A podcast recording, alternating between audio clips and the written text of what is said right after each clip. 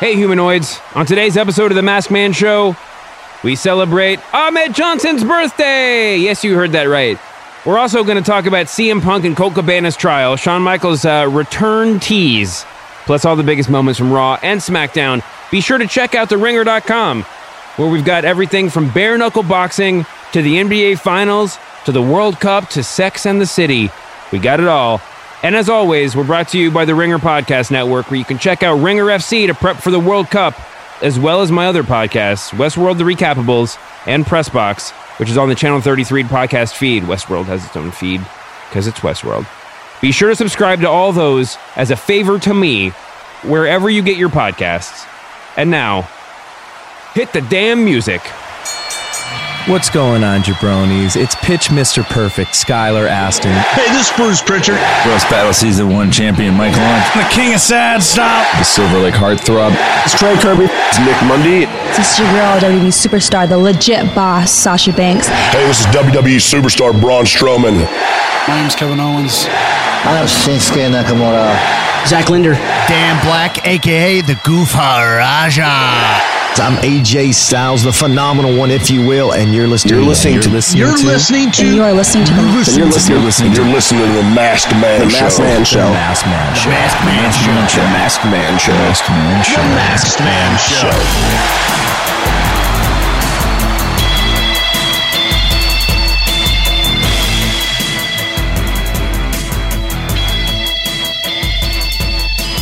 Welcome to the Masked Man Show. I'm your host, David Shoemaker. Here as always with the smiling Big Daddy Dave Schilling. How you doing, man? I'm good, man. Always good to be here. We've got nothing going on in our lives outside of professional wrestling right now. I think That's we right. can. We, that's definitely true for both of us. Um, there's a lot going on in the wrestling world. Maybe not a lot. We're how far away from Money in the Bank? Two weeks? A week and a I'm half? thinking more about how far away are we from the Royal Rumble. yeah, SummerSlam right around the corner. There's a lot to discuss uh, this week, but today we're going to start off with uh, the most important thing uh, that's that's happened in the wrestling world in a long time, ladies and gentlemen. It's happy birthday, Ahmed Johnson, Tony Norris, one of the greats of all time, and I have selected an Ahmed Johnson highlight reel at random off of YouTube that I've not watched, and Dave Schilling has not watched nope. and we're just gonna watch it right now, and we're gonna see what we think. Is this like 20 seconds long? Uh, three minutes and eighteen seconds. Oh my god. Um, so spoiler alert for Ahmed Johnson's career. If you don't, if you haven't caught up on him on the network yet, uh, maybe skip ahead three minutes and eighteen seconds. In the mean, uh, but if you're really into wrestling and you know everything that we do, here we go. I'm hitting play right. We're gonna oh, first of all we'll post this link on Yeah, the Mass yeah. Mantra thing if you want to if you want to watch along. But I'm so find it and I'm hitting play right now. All right, a lot of good static to start this off. Ooh. Shout out to C9 World Productions for C9. putting this highlight reel together and violating copyrights left and right. Okay. 18 years ago, this is a text on the screen. 18 years ago, one pro wrestler broke re- records. Uh, what? King of the Ring 1996. He's the first black guy to win the Intercontinental title. That's Goldberg. Oh. Before Bill Goldberg. Who's not black? no.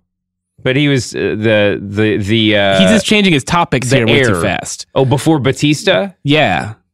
I guess you're saying that He's the, he's the predecessor to these big men before Ryback, these like big, strong, mostly bald men before Bobby Lashley. Yeah, but what about Don Morocco? He was before Ahmed Johnson. Like Mm, too Give me- hairy. Okay. The first pro wrestler who brought size, power, and athleticism is Tony Norris, also known as Big T. Ahmed Johnson. Ooh, look The- at that pump handle power bomb. The Pearl River plunge was a kind of a sweet finish, even though oh, he especially when you al- take it the wrong way. almost killed so many dudes doing it. oh my gosh, he's screaming Why is he wearing a breather into the camera. Nice power slam. Ooh, That's a rock. He was throwing around the rock like a like a jabroni. choke slam into the corner. Oh, look at that athleticism. That scissor kick. oh God, he almost broke his neck. Oh, he's slamming Yokozuna. This is What Ahmed- song is this? It's playing in the background. it's Tupac, I believe. That's Kwang, oh yeah. the uh, formerly known as or, or currently known as Savio Vega. Whoa! Ooh. I'm sorry, Ahmed Johnson was terrible. I loved Ahmed Johnson at the I did time. too. As a kid, I was really into it. Wait, who is that guy? Disco Inferno. No, he had big big dance pants on. That wasn't disco. Ahmed. Oh Ooh, my god, Almost killed himself. Suicide dive onto Goldust. It almost ended his career. Ahmed that is now to oh suicide onto Oh Jeff God! Jarrett. He's landed right on the barricade. Oh my gosh! There, there's Big T. Oh, His WCW run was truly abysmal. I love these days, man.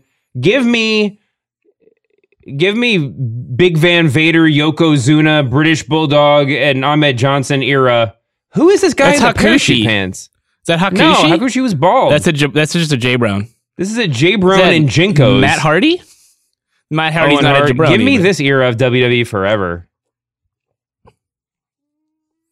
I'm sure this is somebody really famous. I'm waiting for more scissor wrestling. He's got three Uh. moves here. There's his finish. Amazing. Is that the Repo Man? Who the? No, it's not the Repo Man. Oh, he's going at the na- the uh, Disciples of Apocalypse now. What is this weird house show footage? Oh, is this is Sky Sports. I don't know. I like how they we just saw we just saw the uh, cotton candy vendor walk across the camera. Undertaker taking it. The Rock man, Ahmed Johnson was getting put over on everybody here. you know, Vince McMahon looked at that guy and said, "He is He's a- amazing. he is a beautiful piece of meat, and I want to I uh, want to bite down on that. That steak. was that was a that was fantastic. That was So, fantastic. Thanks for the- watching along. in the us, guys. pantheon of of wrestling big men. Where would you put Ahmed Johnson? Um, Former Intercontinental not, Not champion? in top three. Def, I think number four. I'm just kidding. Uh, I'm. I don't know, man. He was a weird. I, I don't know. I wouldn't even classify him as a big man. I mean, he was a giant fellow. He's thick. but he wasn't like a tall. He wasn't like a traditional big big man. I even have a thing. it's weird when they when people do big man rankings and they put the Undertaker in there. I get it that the Undertaker's a, like Mean Mark was a big man in a lot of ways. I always think Undertaker kind of transcends that genre of wrestler. But anyway, I, but I'll give you Undertaker. Sure, he was a big man. Um, big man. I guess I'm thinking more like giants. Like when we're ranking like giant, you know, absolute like the giant. Giants. Yeah, I guess we're talking about body guys here. Yeah. Not, not that Ahmed was like an elite f- physical specimen. He, he was a little heavy.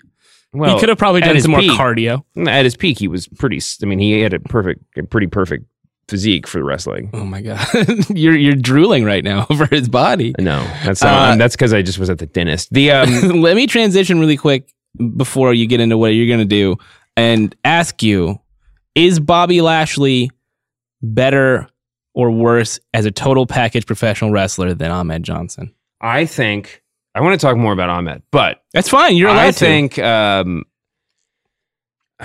it's so hard. I think Lashley's a, a better worker by a by a smidge, but I think that um, and Lashley certainly has a lot has a ton of upside and and you know whatever um that but I think that we were just watching on that video and we were laughing along but Bob, but Ahmed Johnson could scream into a camera and scare you. Yep. And Bobby Lashley will never be able to do that, or at least he hasn't shown that he can do that in a compelling way. And I would take a guy who can scream into the camera and scare me, and who literally can't walk over. I mean, and I'm not talking about a high work rate, like you know, whatever, like you know, AJ Styles in ring competitor, but a but I take that over a competent wrestler who can't scare me. You know, I, I think you're right to a point. We saw maybe four or five times where Ahmed Johnson almost broke someone's neck. And, his, his own, His own he's an equal opportunity. He's an equal opportunity maimer. Um, It's amazing how hard it was for him to pull off the Pearl River plunge on some of those people. well, when you're yanking people up by their like inverted by their arms from behind, they got to help a lot. Yep. um, or you're going to yank their arms out of socket. Now, listen, when I grew, I grew up. Uh, most listeners know this. I grew up watching uh, Memphis wrestling when I was in Louisville, Kentucky. Would go visit the the grandparents in North Carolina, and would get to see that Crockett, that sweet Crockett stuff, and thought I was like entering another galaxy. And of course, WWF all night and all day. But you know, my I, I also watched a lot of that ESPN. Was it ESPN Classic or ESPN? Whatever, wherever they would show World Class Championship Wrestling and AWA Wrestling, just like reruns or whatever. Yeah, they showed it on ESPN. stuff. Yeah. Just straight up ESPN. Mhm. So I was really into that, but of course it was all out of sequence. Or, you know, like I, it wasn't the, quite the same storyline wise. But I was w- when I would watch that world class stuff, I was so captivated. Freebirds and Von Erichs, like that was like real, real, legit. Like that was frightening in a way. Yeah. So when I was in high school, I moved to Texas, uh, to Fort Worth. Met Bryan Curtis, who I do another podcast with, ringer great Bryan Curtis, and uh, we we part. I think a lot of our friendship was based around the fact that we were both wrestling fans. And um, when we were sixteen, right, and he like when he got his driver's license, we made the pilgrimage to the Sportatorium in Dallas, Texas, uh, and it was one of the you know greatest moments of my life. I think the Sportatorium was bulldozed pretty shortly thereafter. It didn't last that long. But the Sportatorium that we went to was, I mean, it it's a legendary spot, and I wish it still existed. But man, that was a dump. It was a dump. As a, but everyone will tell you, it was a dump when it, in its in the heyday of like the '80s and, and late '80s, I guess. And and uh, imagine, you know, a decade later, it was even more of a dump. And um, I mean, it's like a it was a barn with like no air conditioning. They might have had like a window unit in the wall, and this is Texas. It's brutal. And there was, uh, you know, you parked in like a dirt lot that was covered in, you know, glass. I remember we got off the highway, and it was like a like half a mile, three quarters of a mile down this one street. Right off the highway to the sportatorium, and the entire street was liquor stores and bail bondsmen. Like the entire street, like Sounds like one my kind of town. and uh, you pull in this dirt lot and you walk in and it's fine. It's it's it's it feels really cool to be in there um, but it's way smaller than you think than you think. Um, because they did an amazing job of selling it on TV they made it seem like it was a like a proper like you know the cow palace or something. It was a big arena. But it was like two there were you know there were like uh, seats on a couple sides of the ring that went i don't know 15 rows deep 20 rows deep i mean this is all hazy memory now but man, it looked like a full basketball arena on TV. And so we were shocked by how small it was, but it was really well lit. And none of, I mean, this is way past the Von Erichs era. There was, uh, you know, nobody, uh, none of the W uh, world class legends were there to holding it down, but they were still doing wrestling. Firebreaker Chip was there. There you go. Signing glossy photos. uh, he worked also. And, uh, you know, and that was a, maybe the first time I saw people doing like the, folding table autograph sesh Mhm. like right after the like while the event was still going on you go out to get your popcorn and dudes are sitting there signing and taking photos for money but there were two up and coming stars on that show two people i'd never seen never heard of you know i didn't have the fortune of having the internet to tell me about all the great indie wrestlers or up and coming you know pre pre major league wrestlers that were out there and those two guys were uh, Justin Hawk Bradshaw, who would go on to be known as as JBL, and uh, Tony Norris, who would go on to be known, of course, as Ahmed Johnson. And I saw those two guys, and I was like, first of all, they're both about a foot and a half taller than everybody else working like on the card. And I'm just like, where is WWF right now? Like they should be snapping these guys up. And they did, and they came in around the same time. I feel like, and you know, they were they were they were, um, you know, both pot- uh, potentially they both they both had the potential, I guess, to be generational stars. Now, I, no one would have guessed that JBL would have been the one who achieved all that he did.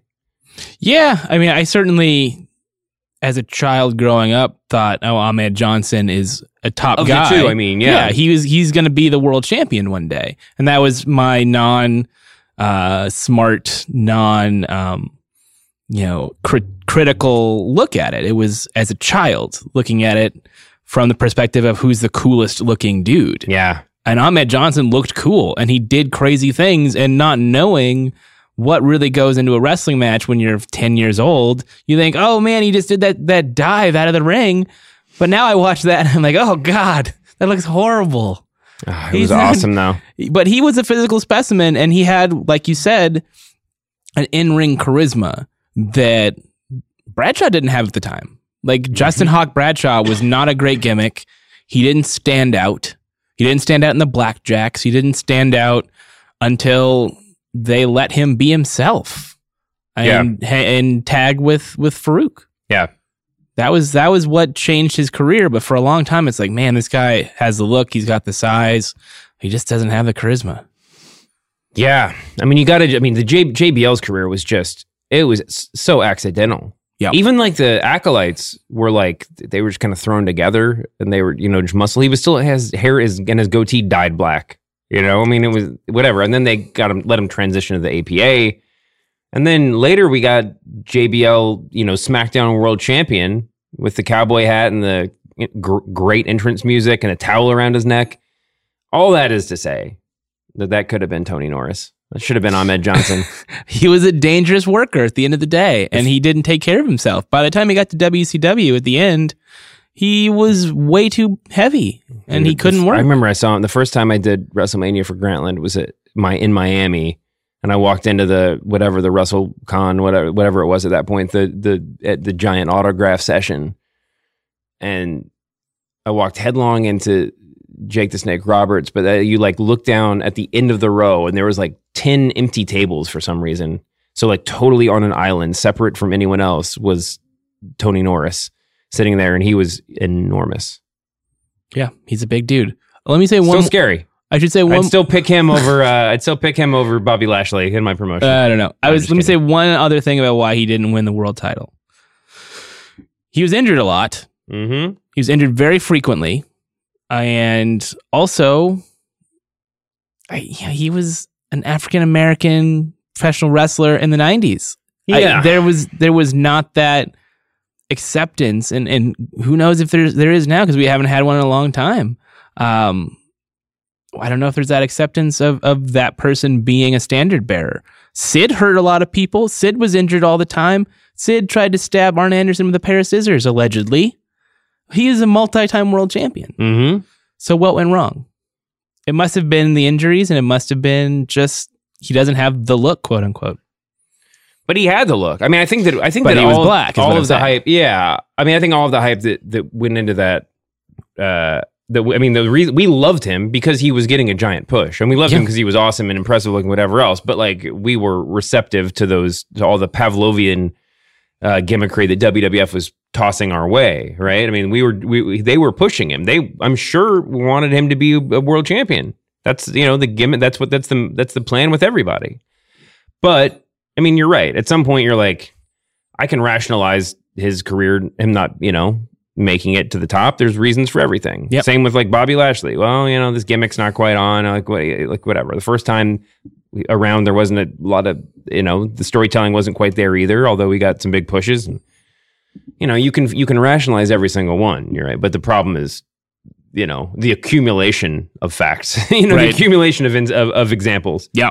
Um, there's nothing on his Wikipedia page that says why he left WWF and ended up in WCW. I'm guessing it was just a things were petering out. I'm pretty sure they cut him. He got done feuding with the na- with with the with the um the Nation of Domination, and they his contract went up, and I'm sure WCW offered him ten million dollars. No, I mean he ended up in WCW in 2000. Like he was, 1999, 99, late there you go. 99. You're right. yeah. So that was long after he left the WWF. Oh yeah, it was two years later, basically. Yeah.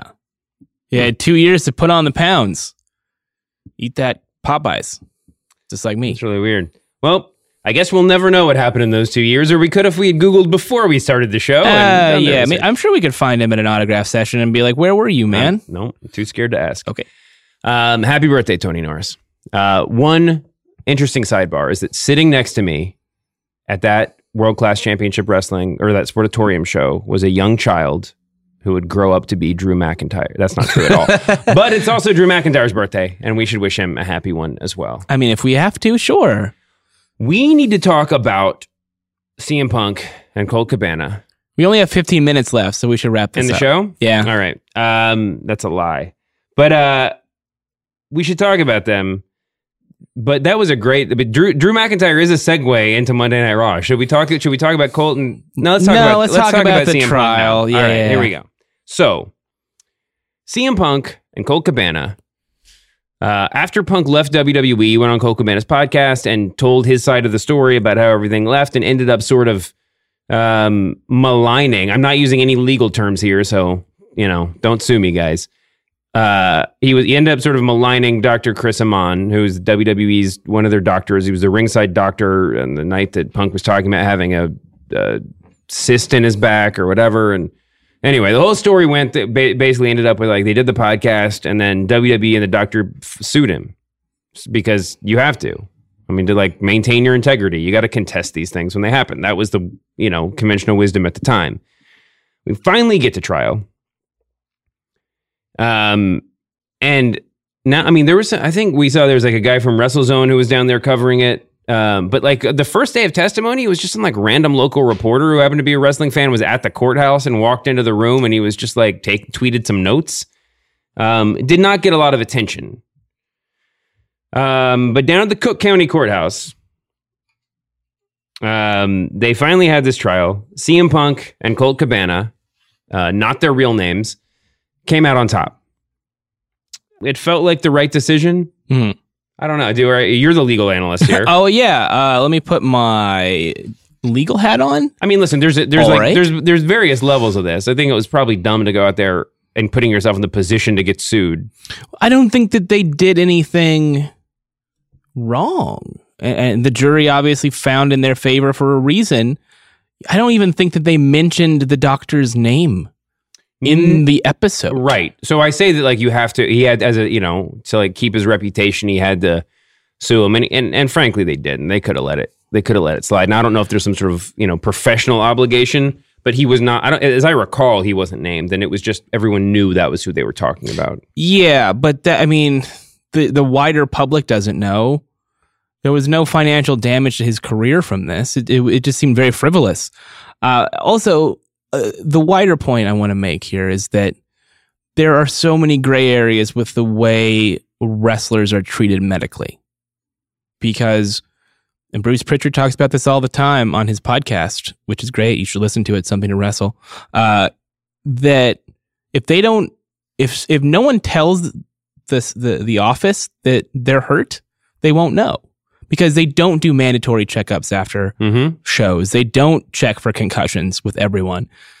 Daniel Bryan getting checked for a concussion after every match is a huge outlier in the professional wrestling world. You have to report your injuries. Um, and in this trial, it comes out that you know CM Punk had a concussion in that 2014 Royal Rumble. Yeah, which a lot of people theorized at the time. Yeah, and he refused to come out of the match, Mhm. and he had to be thrown out by Kane. Um, so there's a lot of the this culture of wrestlers not wanting to stop working. That it's it's better to be tough and to work through it. Uh, again, going back to to Pritchard, the the Bob Holly episode, they were talking about how Bob Holly wrestled with a broken arm and was was still taking bumps with a Yeah. broken arm. That's insane to me. But that's just part of the way that the world works. So getting into this, Well, I mean, but it's also part of the culture. Listen, if Yeah, they said is. they said that they tried, you know, that Punk demanded to stay in the Rumble. He said, "Fuck you, I'm staying in," or whatever, and was acting belligerent at various. I, mean, I think that was the that was the same piece of that testimony. But it's like, yeah, I mean, like offensive linemen in the NFL, I'm sure belligerent when you try to take them out of the game. They have a they have a structure in which they can take them out yeah, there needs to be that when they're concussed. I mean, structure in WWE for medical care.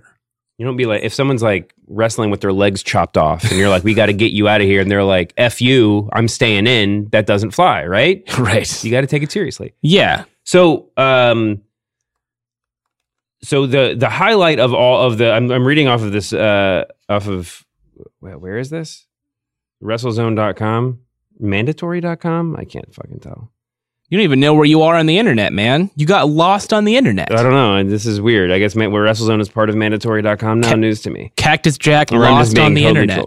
Um, yeah, exactly. Um, so they talked a lot about uh, Dr. Part, part of Dr. Amann's uh, case was that you know his his reputation was damaged, and the evidence they gave were people on Twitter shit talking him. And Oh, listen, um, I would like to uh, formally sue my own employer for letting me ever write anything if Twitter trolls going after you are evidence of defamation. And Ro- Roman slant- Reigns should sue us. yeah, exactly. oh shit! Don't give him any ideas. My bad. but one of the the the, the defense, uh, the one of the uh, defense attorneys um, defenses was that he said Punk and Cabana. I'm again re- reading off WrestleZone here. Oh, Punk and Cabana are not to blame for the ills of social media. Why do we care about the trolls of the world? That's a quote. Um, and then further, another quote.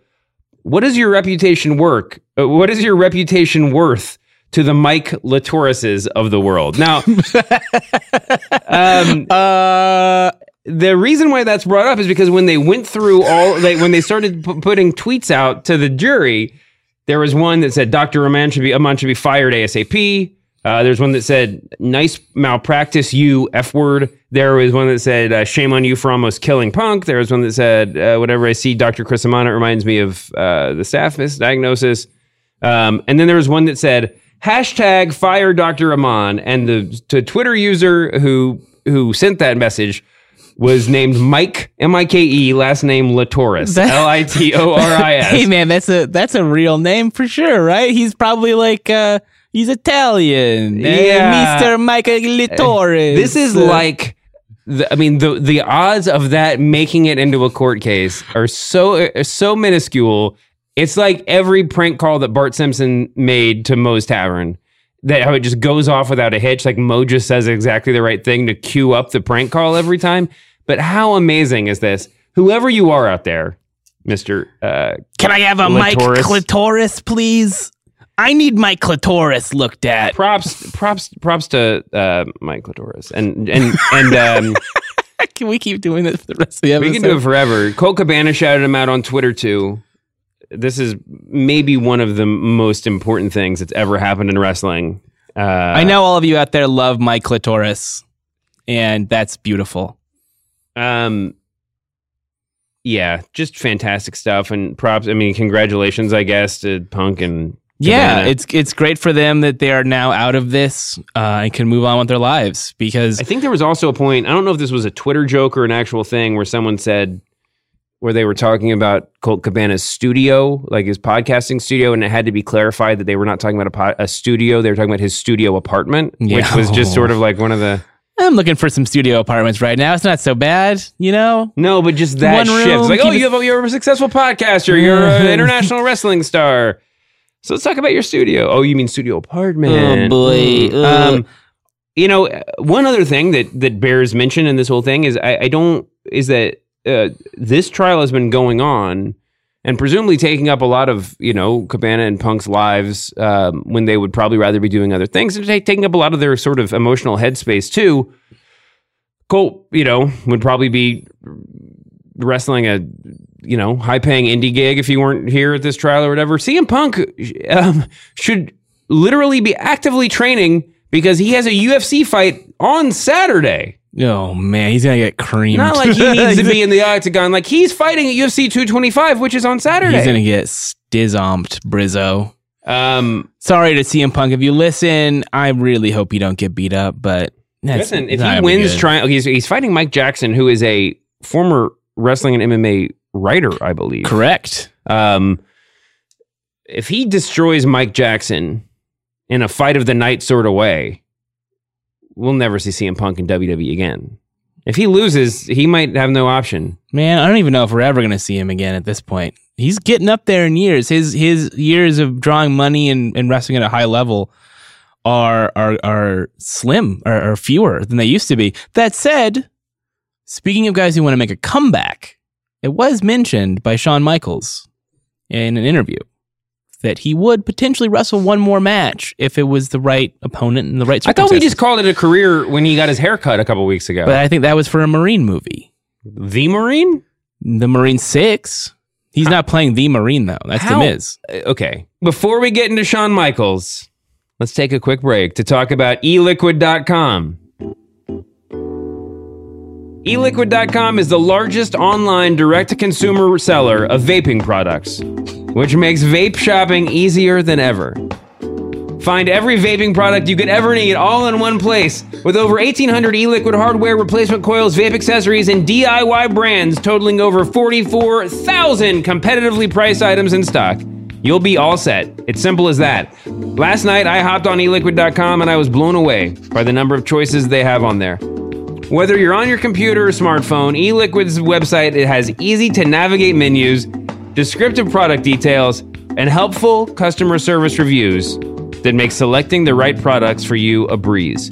And get industry leading, amazingly fast shipping, with most orders shipping the same day when ordered by 2 p.m. Pacific time. As well as best in class customer service available Monday through Saturday. Whether you're looking to make a lifestyle change or just improve your shopping experience, eliquid.com has you covered. For 20% off your first purchase, visit eliquid.com slash maskedman and use promo code maskedman during checkout. That's eliquid, E E-L-I-Q-U-I-D.com slash maskedman and use promo code maskedman during checkout for 20% off that first purchase. Okay, now, back to HBK. Interesting question. How many The Marine movies can the market hold? By the way, I saw that like See No. I came across See No Evil Two on like Amazon Prime I didn't yesterday. know there was a sequel to that. Is Kane still in it? oh my gosh, Amazon Prime is so thirsty for your like 18 sequels to your bad movie. I Well, love Amazon. Prime. That's why WWE keeps making them. Yeah. So, what is the difference between the Marine series and like prestige television? I'm not not that it's prestige, but like it, at some point, if you're making Quality? at some point, if you're making like 15 movies in a series, is this really that significantly different? Are they movies now? Is what you're saying? Are they, they they just- could be just considered television Yeah. episodes Because because they're on TV uh huh, and they're not in a theater. and it's like a never-ending series. But as long as they still have numbers and they're longer than, let's say, 90 minutes.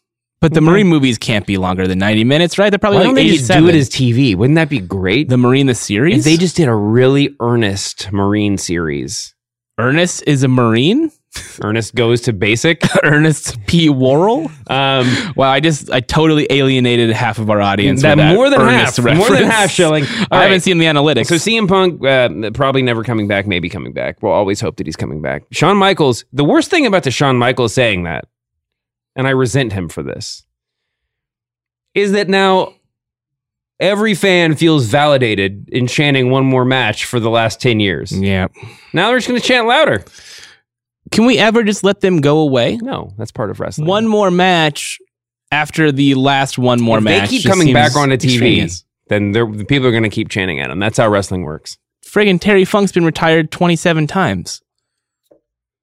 It's crazy. Yeah, Ric Flair retired three or four times. I was talking about that today. If he could still take bumps, he would right now. It's just, it's too much. I don't even like watching Kurt Angle wrestle right now. Of course not. I mean, isn't. Yeah. Um, how old is HBK? I'm going to tell you right now. He's Thanks. 52. Ooh, that's too old. Um, let him go. Let him let that last match with the Undertaker go down in history. Stop spoiling your legacy. The Undertaker should have retired after the Roman Reigns match. I didn't want to see the Cena thing. It was a cute little moment for the show, but totally extraneous. So Rick, he's basically at the same age that Flair was when, if I'm doing my math correctly, when Flair was running the WWF owner angle. When he was, I don't know if he was officially retired, but functionally retired. he had, yeah, he didn't have a retirement match. I mean, he had his, his match in the t shirt on the last Nitro, but But then that was pre-evolution. So in theory, if we want to, if we want to use Flair as the model, um, Shawn has an evolution run left in him. No. I mean, I wouldn't mind seeing. Actually, no, I take that back. I almost said I wouldn't mind seeing Shawn Michaels lead like a new DX. And then I realized that would be super duper lame, and we don't need that. So you call it DY? Uh, the great thing about Evolution is, yes, it was functionally a ripoff of the Four Horsemen, but it had a slightly different aesthetic, a different name. You didn't have the pressure of, oh, we got to make it as good as the Four Horsemen. It was just, this is like the Four Horsemen, but different. And that's that was what was appealing about it. So I don't think I want to see Shawn Michaels try to recreate DX in the in the role of a, a ravishing Rick Rude when Rude was in DX, holding a briefcase and doing nothing. Um, what was it? The, t- t- what was the TNA faction? Fortune. Yeah, no, I was thinking about the main event Mafia. Um, what was the Millionaires Club? That was Oh, in that was WCW. WCW. The Mi- Millionaires Club and the New Blood. We're really going through all the worst angles. Maybe in, yeah, I was, no, I'm. I'm just trying to come up with a bad pun. Since we already have DX, then maybe Shawn Michaels should put together like the Millennials Club. No, no, no, no, no, no. I got it. I got it. It's an all women's faction called She X. she Generation X. No. Yes. Jim, stop recording the show. We're- we're, canceling the Generation show. X. Um, that was Break it fantastic. down. Yeah, no, that would be really good. I know it would be fun to see Shawn. Maybe I mean, like, who would be who would if Shawn came back as a new Evolution style sta- uh, as the Flair in a new Evolution style stable? Who would you like to be his Batista as like the guy who like you know is working tag matches with him, so Shawn can go out and pop the crowd? So the so a big guy. Does it have no, to be a big be anybody. Who who would be- who would be Shawn's ideal tag team Ooh. partner? And See, this think is a- Shawn's main thing is Shawn's going to get beat up a little bit and like super kicked in the match, and that's it. This is a fantastic question because there's a lot of factors that are at play when you make a decision like this. I guess here here's who looks good next to him, but who also is is not exactly like him because I he couldn't be Dolph yes, Ziggler. I will put. Let, let me give you this criteria. It has to be somebody sort of green that it that he needs. The partner needs to be in a tag team for the time being. That's I don't care if it's big or small or what. But Batista needed to be brought along, and Flair helped him. Flair was that for him. Give he's got the charisma. And he, you know, with, he's good. He's, we just needs like some exposure, but he also needs some reps. I got it. Who is it? Ethan Carter the third, EC3. Ooh, that's interesting. EC3. I mean, he, he doesn't really need the reps. He's he's a established dude. But I but yeah, I but do he doesn't like need the reps on the main roster. It's Yeah. different. It's a different beast, and we've seen that play out every time people get called up. Yeah. Or this might be a problem because of a size issue. Adam Cole. How will Adam Cole look standing next to Shawn Michaels Mm, is the question. But then they're too similar.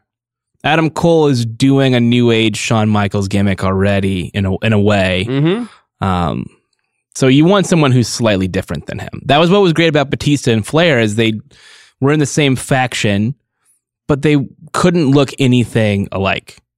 They were the most different two people you could ever put in the ring together. That's Yeah. what tag teams like that often work better than two guys who look exactly the same. It's true.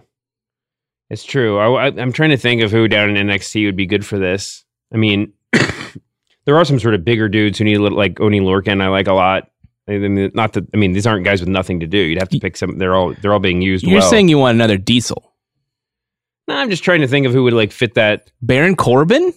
Mm, that's actually he kind of needs to be in a tag team. It's frightening. Speaking of Baron they Corbin, got was similar hairstyles. that could be the same. That could be a whole thing. he was all over Raw last week. I know. this We- week. let's talk about Raw.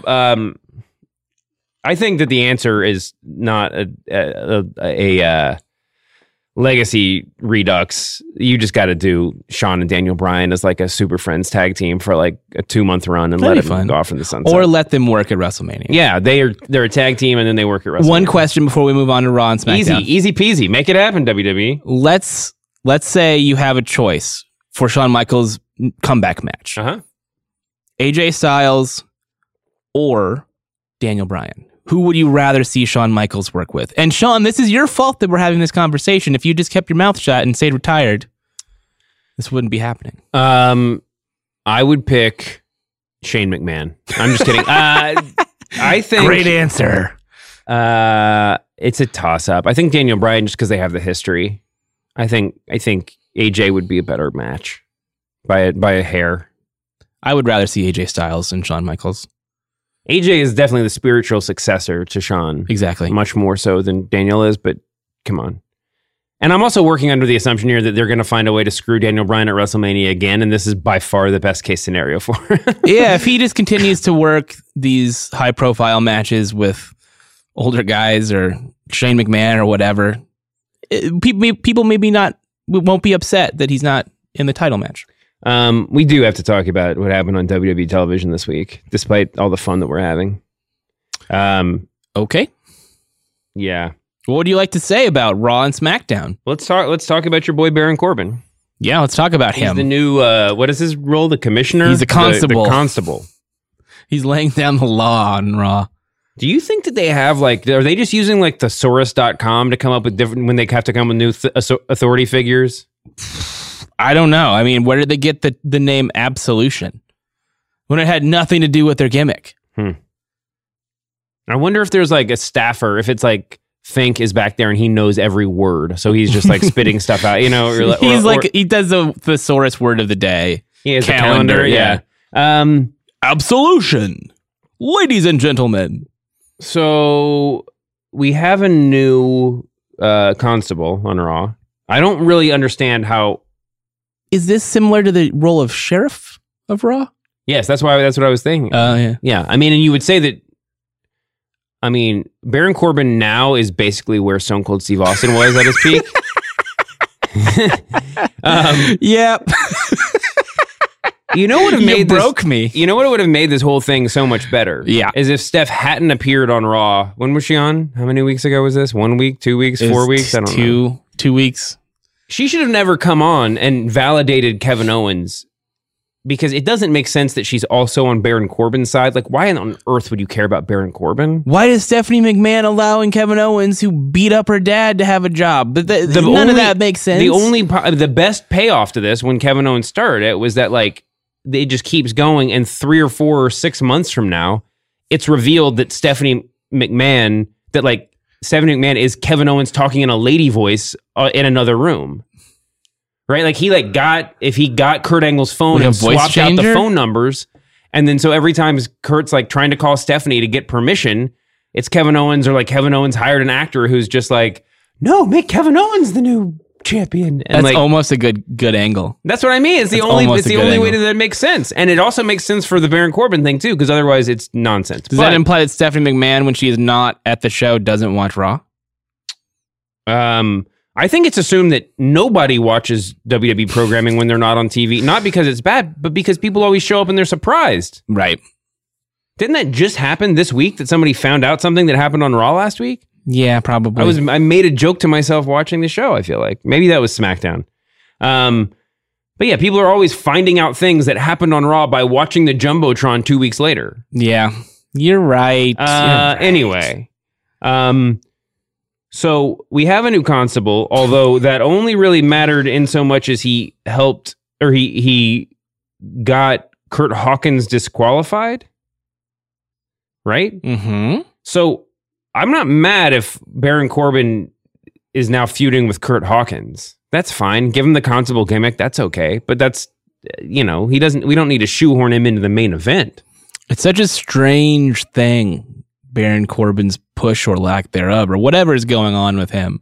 It's it's it's just weird to see someone who was so close to the top who's now hanging out with. He was Kurt- never that close. It was artificial. But he anyway, he won the Money in the Bank contract. He was a U.S. champion. He was wrestling with AJ Styles. yeah. But he. But did you ever like him? no, but He- Did he ever react? Did he get a reaction out of the crowd outside of like abject like hatred and it's, boredom? It's just interesting that he was up, you know, in the upper mid card and has now dropped down to you know lower card. Maybe I not on the enjoyed show, more on Monday night than I have in a long time. but so give him just something to say do. But Yeah. Jinder Mahal, world champion, arguably great parallel. similar issues, and he's working with the big dog.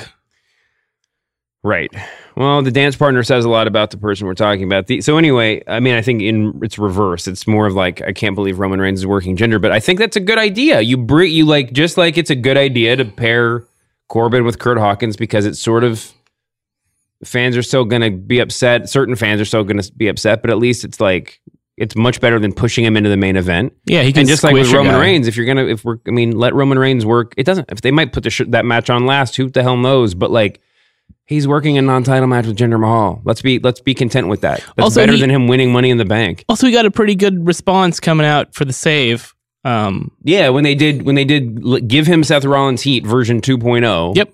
I mean version 100, but like in two twice in three weeks or whatever. They um, yeah, he actually got a really good pop. He made the save. That's a great way to use him. Good job. Uh, Jinder Mahal and Elias, sort of a weird tag team, but man. Sometimes we look at these wrestlers and the pop, and the pops that they get, and you're just and and you realize there's a moment, you know, you're just like, oh, this guy's gonna be big. It happens less so with feuds, although, you know, we always bring up the Roman Reigns Bray Wyatt stare down when the Wyatt family and the Shield were in the ring that first time. People really are really stoked for Seth Rollins and Elias fighting each other. yeah, it's People really like it when those two guys fight. Is it because they look so similar?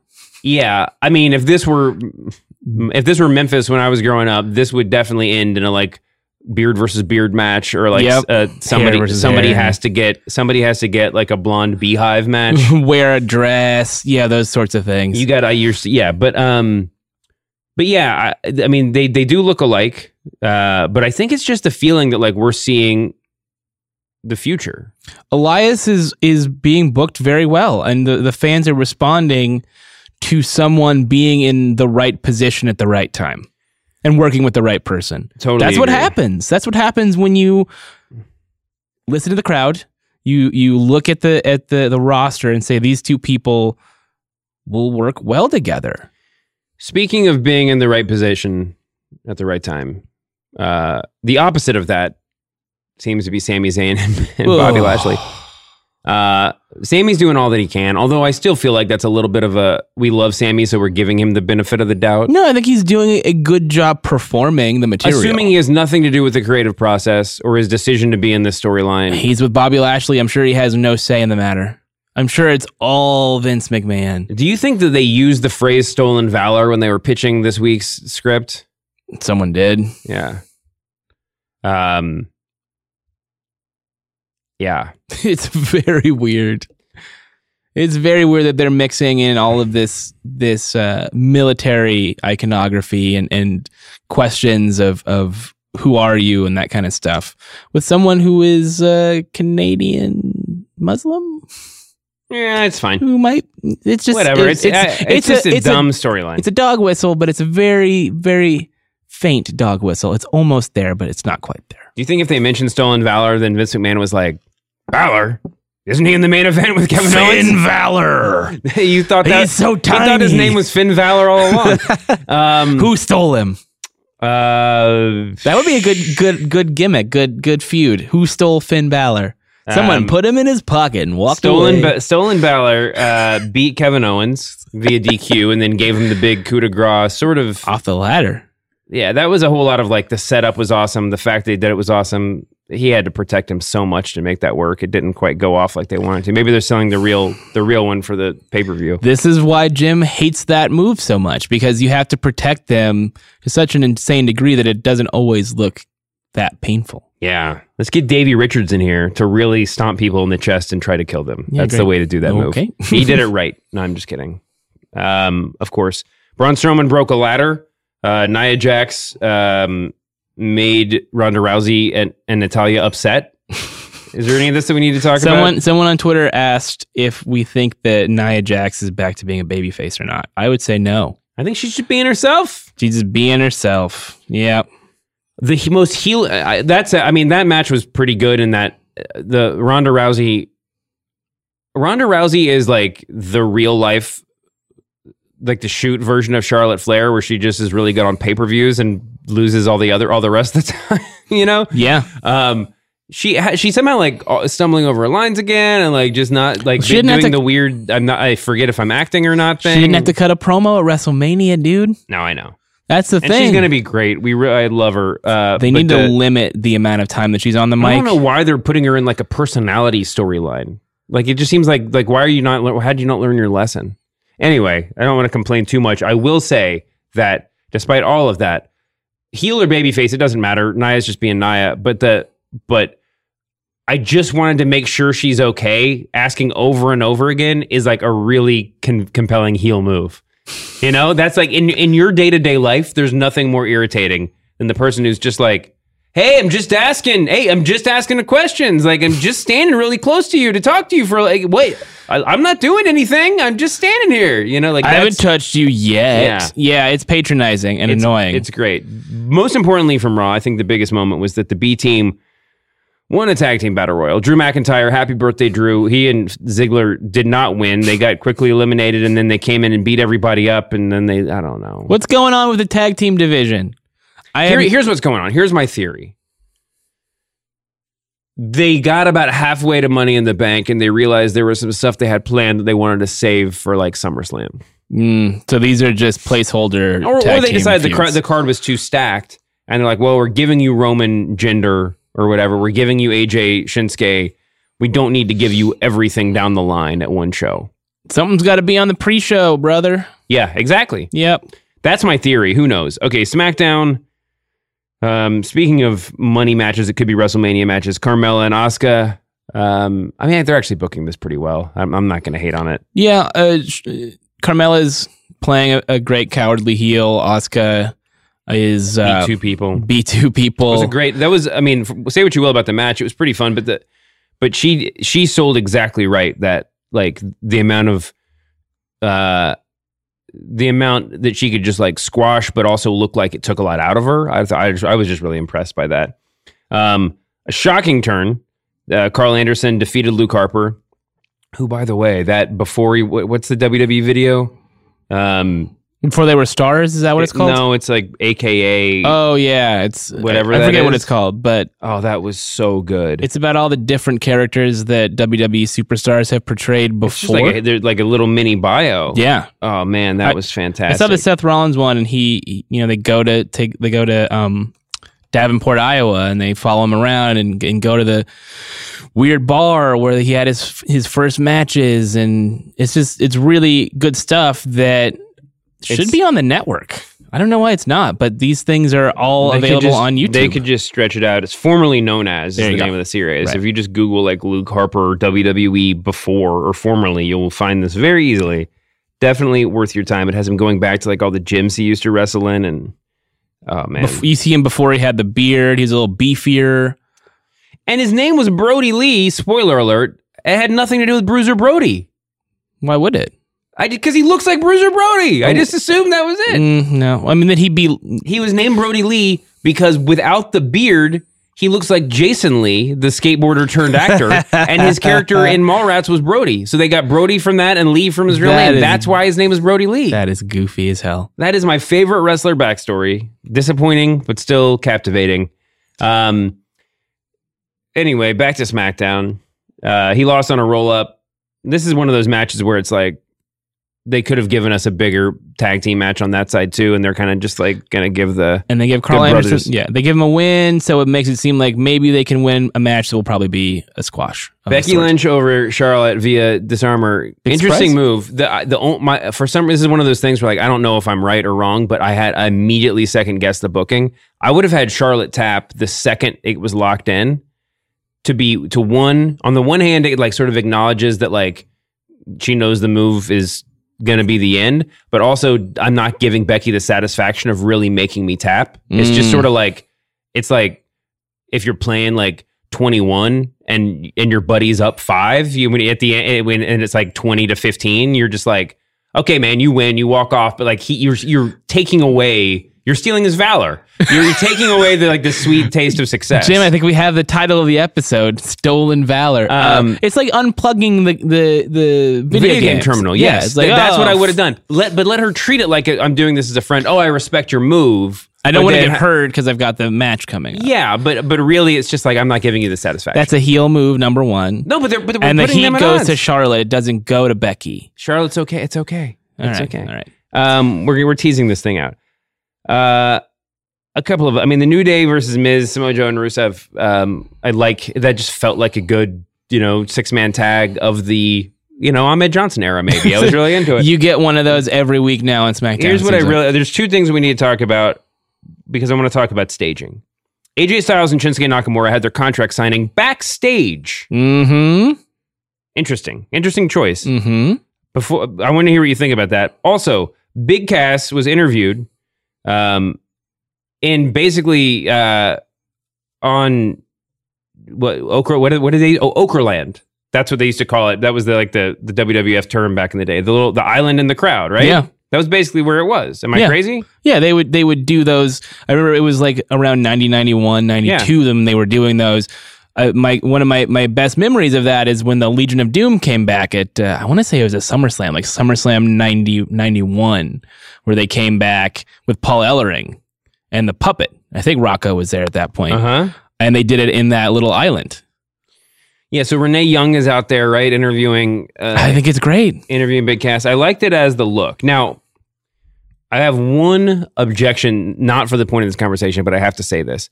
The WWE.com, whatever exclusive video that they had of Daniel Bryan replying to Big Cass's promo was eight million times better than Big Cass's promo, and I don't understand why you don't put that on TV. Um, timing. yeah, and I know you got to put Big Cass over or whatever, but like, give him like you can have two different interviews. It's okay, you know. Anyway, so what did you think about the contract signing being backstage for the first time since Hulk Hogan and Andre the Giant? I don't know if that's true. I'm sure there are other ones. And and what did you think? But you you liked Okerlund. You liked the return of that. And I loved the backstage. I thought that was fantastic. okay. Two two things that break up the monotony of how the show looks. One of the reasons why I fast forward, and one of the reasons why I get kind of bored watching the show.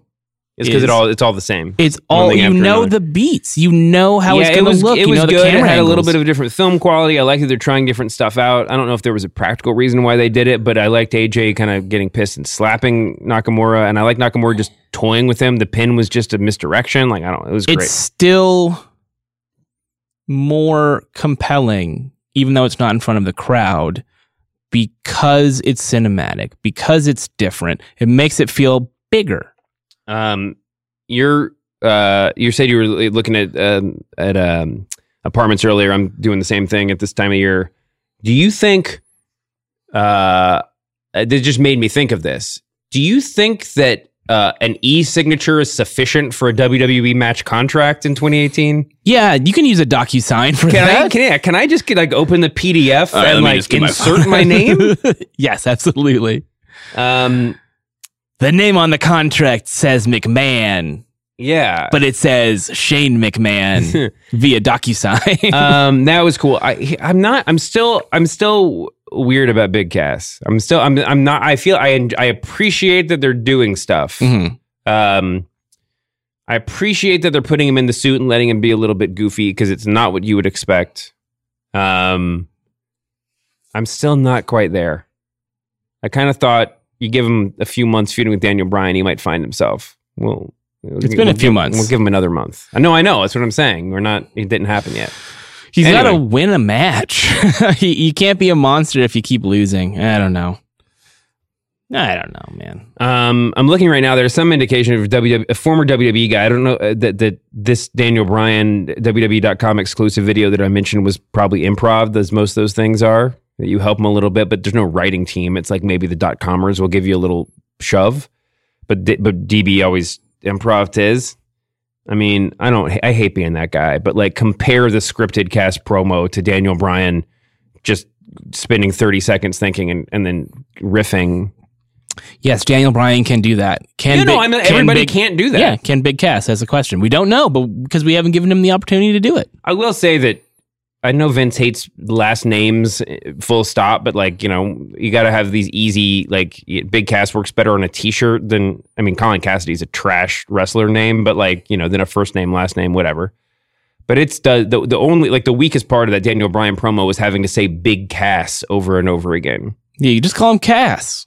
Or just call him like Cassie Baby, like, you just needle him a little Cassie bit. Cassie Boy. Yeah. Uh, a lot of times the the last name gets taken away, the first name is taken away, and it feels It's hard to write weird. about. You know this because you're a writer too. Uh huh. when you're writing about Daniel Bryan, for instance, um, or when you're writing about, I'm trying to think of a good example. When you're writing about Roman Reigns, it's really great because as you're repeating his name over and over again in a column, you can say Roman, and the next sentence you can say Reigns, and then the third sentence you can say the big dog in quotes. Yeah, you don't. You, it, there's no monotony there.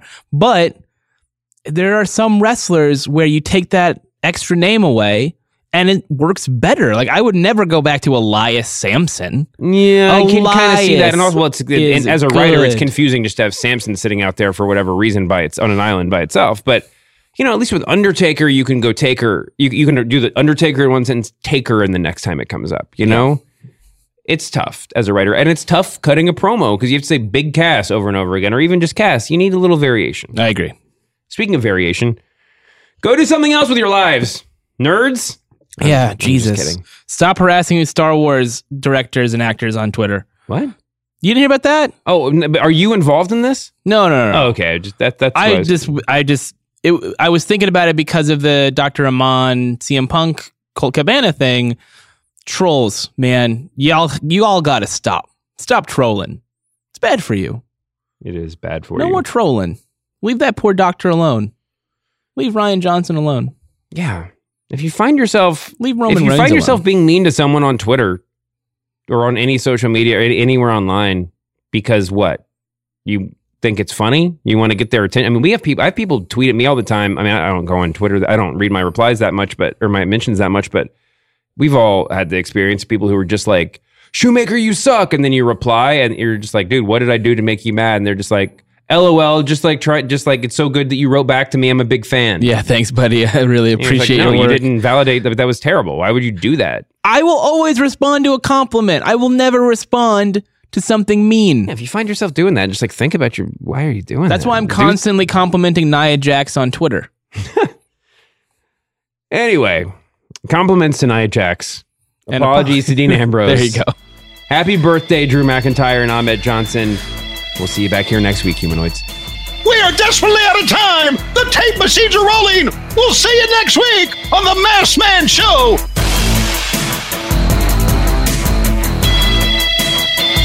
Shoemaker, you suck.